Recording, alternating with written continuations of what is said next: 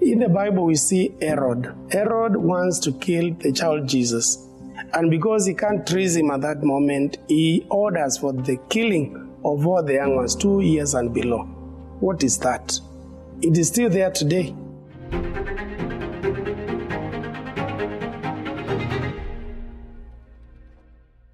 Hello, friends. We are here. Jim and I just arrived in Kenya. We were in Uganda before. We're in Kenya now. And it is incredible. You know, one thing that we noticed right away when we got to Kenya was the culture of welcome. They call it karibu here, and we're taught to say asante, asante sana, which means thank you very much. And it has been an amazing welcome. We were just at Mass uh, this morning. We drove from Nairobi to Kitui, about two hours, and we were just at a beautiful Mass where this bishop, whom we're going to talk to now, gave a homily that was truly amazing, one that was very forthright on the teachings of the church, all the hard ones that so many of the faithful in Canada, in America, even in Europe, are unwilling to talk about. You see, we've come to Africa to study how they are standing up against the pressures to go against life and family, pressures which almost the whole of America, Canada, and Europe have fallen to. We are overwhelmed by the L G B T agenda, the agenda against life, and yet here in Africa they're standing firm. How is that even possible when you've got the administrations, Biden, Trudeau, all of Europe, the E U, and not only them, also huge corporations trying to fund their way into Africa and change their culture? They're not letting it happen. They're standing firm amidst this awful pressure. We're here to find out how they're doing that. So you got to stay tuned for this episode of the John Henry Weston Show with the Bishop of Kitui, Joseph Mwongela. Hello, LifeSite friends. To celebrate the momentous overturning of Roe v. Wade, we at LifeSite have minted just under ten thousand brand new, limited edition, pro-life silver rounds. Each round is stamped on the back with an image of the Supreme Court of the United States featuring the date that the High Court delivered this historic victory. And on the front of our pure silver rounds, we feature LifeSite's logo, surrounded by a brilliant sunburst and draped with olive branches, and each round commemorates LifeSite's twenty-five years of pro-life, pro-family reporting in America, Canada, and beyond. These one troy ounce rounds are point nine nine nine pure silver, and LifeSite has just under ten thousand in stock. They're beautiful, historic, and forever enshrining the most important American pro-life victory of a generation. This first edition LifeSite silver round is the perfect gift for yourself or anyone you love that collects precious metals and is passionately pro-life. And each purchase helps directly fund LifeSite's pro-life and pro-family mission. This is the first precious metals collectible of its kind that is directly supporting LifeSite's worldwide mission that you know, love, and trust. And now it can be yours while limited supplies last. Get your one troy ounce rounds of ninety-nine percent pure silver today by clicking the first link below and celebrate life with all of us at LifeSite News. In the name of the Father, and of the Son, and of the Holy Spirit. Amen. Glory be to the Father, and to the Son, and to the Holy Spirit. As it was in the beginning, beginning is now, and ever shall be, world without end. Amen. I am Bishop Joseph Mwongela of the Catholic Diocese of Kitui, here in Kenya. I am also the chairman in the Kenya Catholic Bishops uh, Commission of Lay and Pastoral Apostolate. What is that? Of the growth of the church here in Kenya and in Africa is the family. We are one, and as people, we work together and work together as a community. A child belongs to the community, although you have a father and a mother, but you're a child of a community. When you succeed, the community succeeds. When you fail, the community fails. And that's the cement that is there. Most of the activities are done by families in communion as one. And the idea of a church, right from the time when you talk about the church in Africa, the Synod of Africa, is that the church as a family of the people of God. So the idea of family is very crucial. It binds us together, we work together, and we like to move as brothers and sisters. The only drawback is when, because you have forty-two tribes, when sometimes we feel like this belongs to that tribe and I belong to this tribe. But in Jesus Christ, we see ourselves as brothers and sisters and try to work together in harmony, uh, to kill divisions and to promote harmony. But the family is very crucial. You have to grow together, loving each other as brothers and sisters, loving our families and having that sense of belonging. As a church, we promote that concept that the greatest asset that we have in any family is the binding together, the husband and wife and their children. And for many, many families, many parents, their greatest investment is in their own children. It's not the amount of money that they have in their banks, but how well they take of their children. And the greatest sorrow is when a family has invested in the young ones, then they absorb bad morals, they get in drug addiction, they go into drink, they go into moral ways of living. That hurts the family, it hurts the community. Because there are those who love others who don't love you. When those who are succeeding, they see, the, the, the others see them now getting children who are not doing the right thing in the family, becoming irresponsible. The others will rejoice if it's like a competition. But essentially, we rejoice in growing together and lifting each other so that we grow together. The teachings of the church have helped us to grow. That love of the family, love of children as a gift from God, from birth, from actual conception to natural death, and liking that and accepting it in, in spite of its challenges, knowing that the beauty of creation, children are always given as a gift from God and are accepted as such. But as you get these pressures from outside, the people growing, you need a smaller family. Uh, needless to say, because of the work you're doing, the amount of money needed to bring up children, uh, this can be a case where now we are saying, while everyone is a gift, you must get children whom you're able to bring up, but you cannot see children as a threat. In the Bible, we see Herod. Herod wants to kill the child Jesus. And because he can't trace him at that moment, he orders for the killing of all the young ones, two years and below. What is that? It is still there today. When people are frightened because of young ones, if I fear to get a child, if I fear to get two children, then there will even be a strain in that family. So we encourage our people, love children, love one another, is a gift from God. Let's bring up our children in ways of morals to be God-fearing. Because of this way we are getting vocations. There is going to be a crisis of vocations everywhere throughout the world if we don't embrace a family, if we don't love children and show them the right way. So for us, it's great openness to all the cultures of the world, to all practices, encouraging our people, loving them, loving every child, even in the disabilities. We say here, inability. Uh, disability is not inability. You can be disabled, but you also have many lessons to teach to the community and the people. The limitation that people have. Then as they grow, we need to accept everyone in spite of their challenges and what they go through, but we must hold on to the values and the teachings of the church, which again needs to be put in the laws of the country. We don't want a minority to come with an agenda and impose it on others to say, now, maybe to have two or three children is bad. Maybe for you it's bad, but how intrinsically bad is it? Is it to have many cars? Is it to have a big houses? Or to embrace life as it comes? And life is from natural conception, from the time of conception up to the time of natural death. Is life from God. Then there are ways of family planning, but everything comes as a gift from God. So that mainly is the joy of us in the country, and being in charge of the pastor and lay apostolate is telling our people to grow this fabric that holds us together, the love for one another, so that there's stability in that marriage, there's love between husband and wife, and they accept the gifts that they get from God as a gift from God.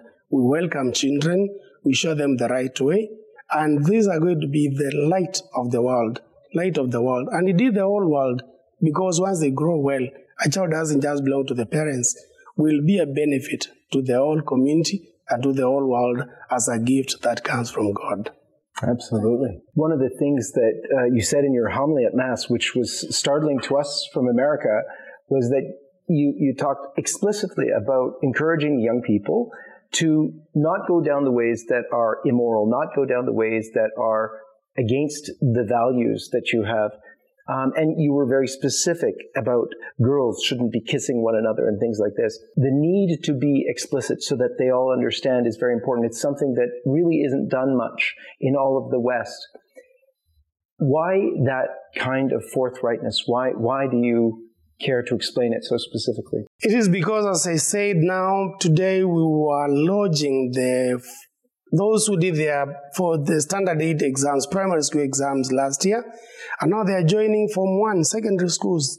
They are being uprooted from their locality, joining now other schools where they'll be meeting other students from other different parts of the country. They'll be studying together. These, in a way, may be foreign to them, but you are meeting, and each one is bringing their values. So in most of the schools, they are saying, we don't tolerate this. So if you come, you cannot be initiated by others into things that are very foreign to you. If it's boys and then they are coming to a school, they are just young, then they find maybe they are seniors, those who are in form three, form four, maybe they have gone into homosexuality or lesbianism or whatever it is, by learning or because it's in them. You know, the one who is coming needs to be protected.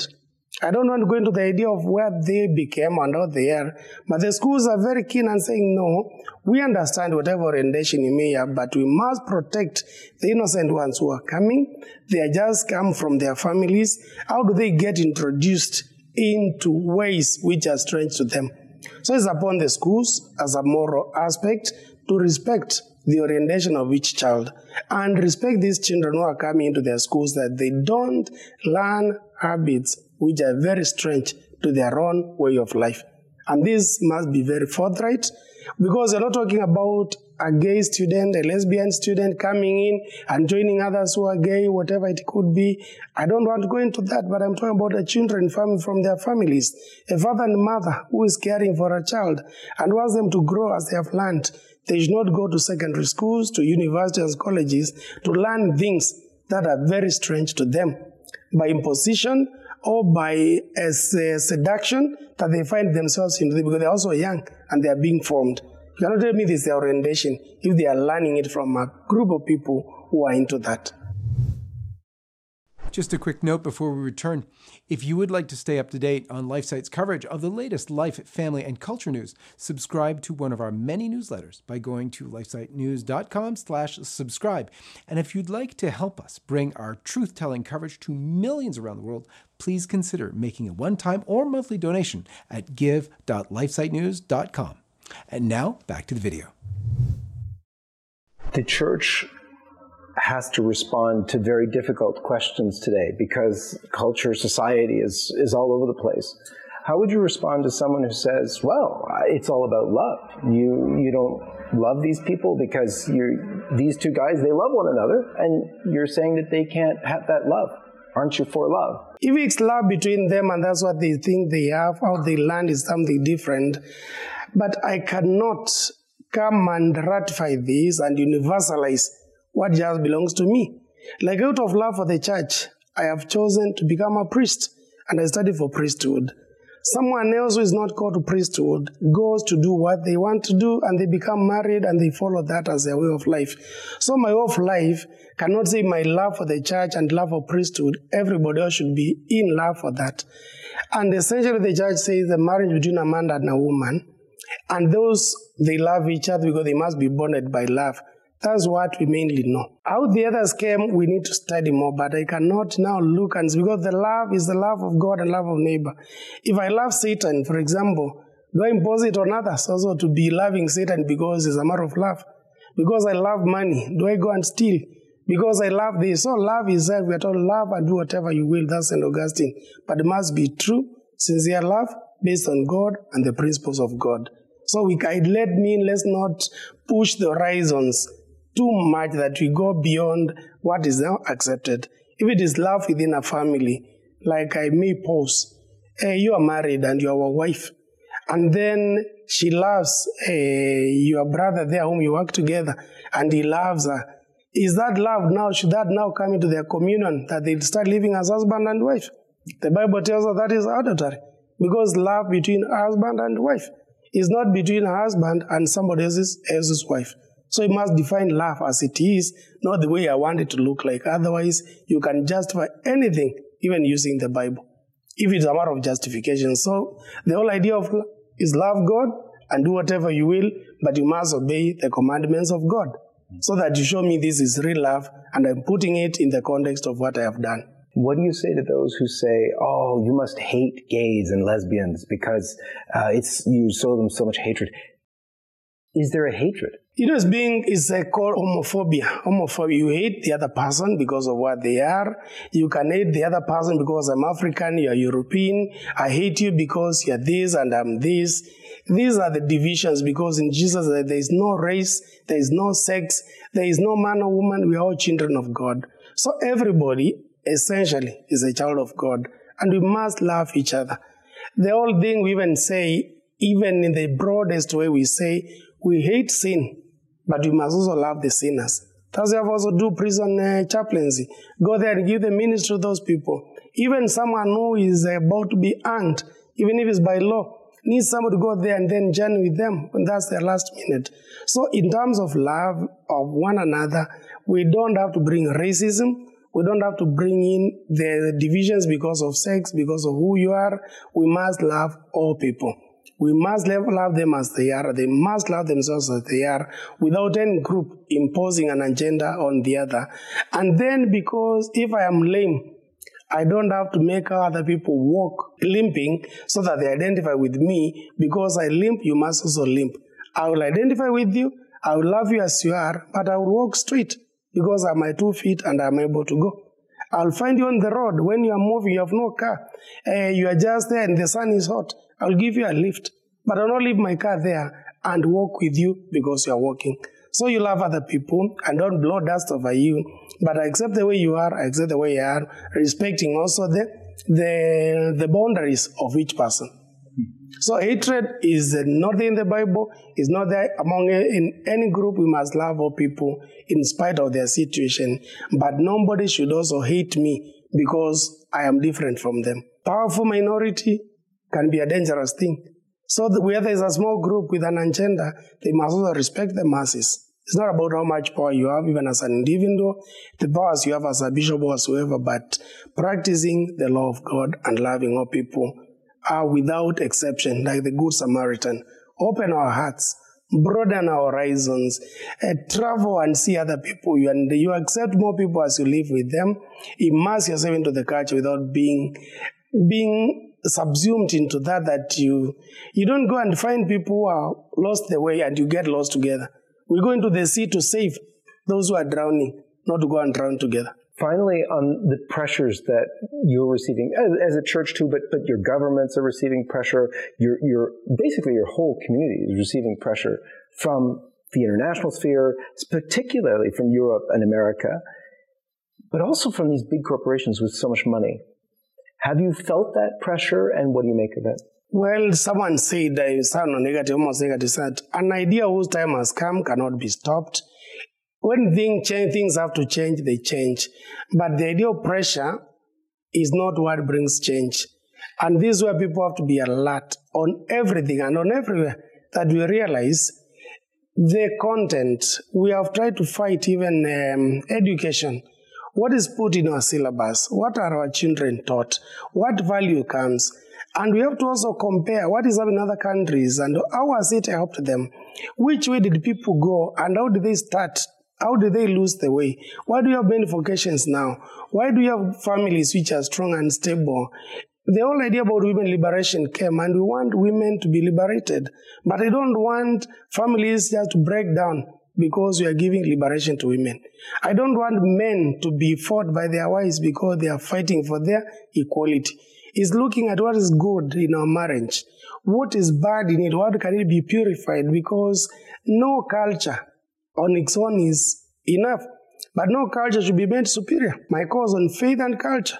We have to look at every culture and immerse that faith into that without one becoming the overall, which is imposing itself. We don't have to be Eurocentric. It is not about being Afrocentric, America-centric, or whatever it is. Looking at what good is coming from each continent, how can it blend with the others, and how does it help me to expand my view of the world, and then not to allow whether it's multinationals, whether they are governments, whether they are individuals, to impose their agenda. We look at it. If there's something good in it, we absorb and we take it. But as we say, you cannot swallow everything, hook, line, and sinker.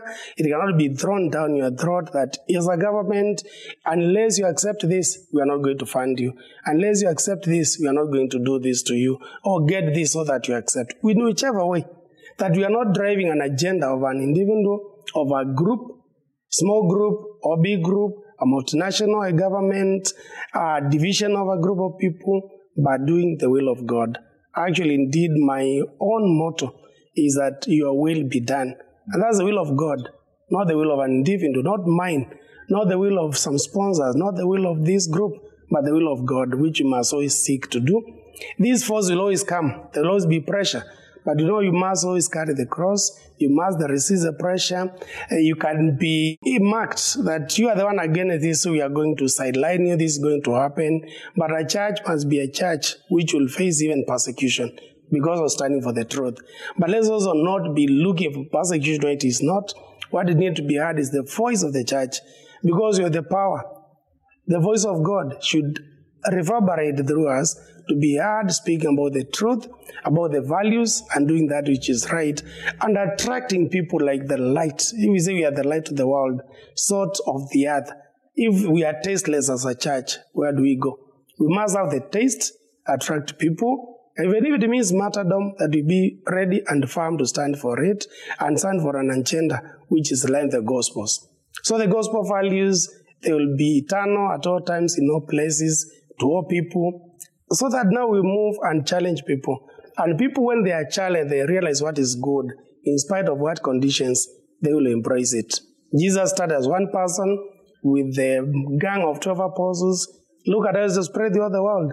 They are forcing everywhere. The church are dying in some places, but they are also filled up in other places. So the Spirit of God will always be with us, will journey with us. And that's what I believe in, the Spirit of God, who moves us and blows wherever he wills. And I see a very, very brilliant future. And the church should overcome, because with God, everything is possible. So a lot of them being frightened, what is happening, what's happening. These are forces, as you saw in the beginning of persecution, Saint Paul, when they started this, and then the early church, they were told, if this thing comes from human beings, it will come and go. If it comes from God, it will remain. More than two thousand years, Christians is standing strong. Maybe it's a new time, a reawakening, to wake up and realize what we need to stand for as Christians and stand up for that, and God will always be with us. You said in your homily that you here might be a light to the world, that Kenya might be a light to the world. We're really hoping so. In America, I think a lot of the Christians in America are, because we do look to Africa as the last man standing for the truth of the gospel values. Do you have any advice for us that you would suggest that we can do to recapture our love for life, love for family in, in America and all of the West? I have visited America myself. I've been there several times. I've seen the all livelihoods of the churches. You can have the best and the worst in every place. Today is a Sunday, and if you go around the streets here, you may find so some people have not gone to church. Some drunken people who are sleeping in the trenches. But you also go to the churches and they are full. There are people who are in bars last night and they didn't come. But not to say the church, the, the church in Africa is to be like the light to all nations, to all nations. Even the gospel was preached to the Gentiles, that we call them the nation, but to all ends. You start from where the faith is to where it is not. And the same for Africa, because you have the abounding number of occasions, you are able to go to, to go to those who brought the faith to us, so that we give back. It's not going, the church doesn't conquer, but we are sharing the gifts of the church. What I have, the richness here and the poverty elsewhere. If there is poverty of vocations, why don't I share the vocations which I have? And sincere vocations that you are there to serve the Lord. As the people are called, they came here as missionaries, very tough situation, and they conquered. They brought us the faith, we embraced it, and we are now continuing it. It is... can be said when the World Cup was in Africa, South Africa, they say, this is the heart of Africa.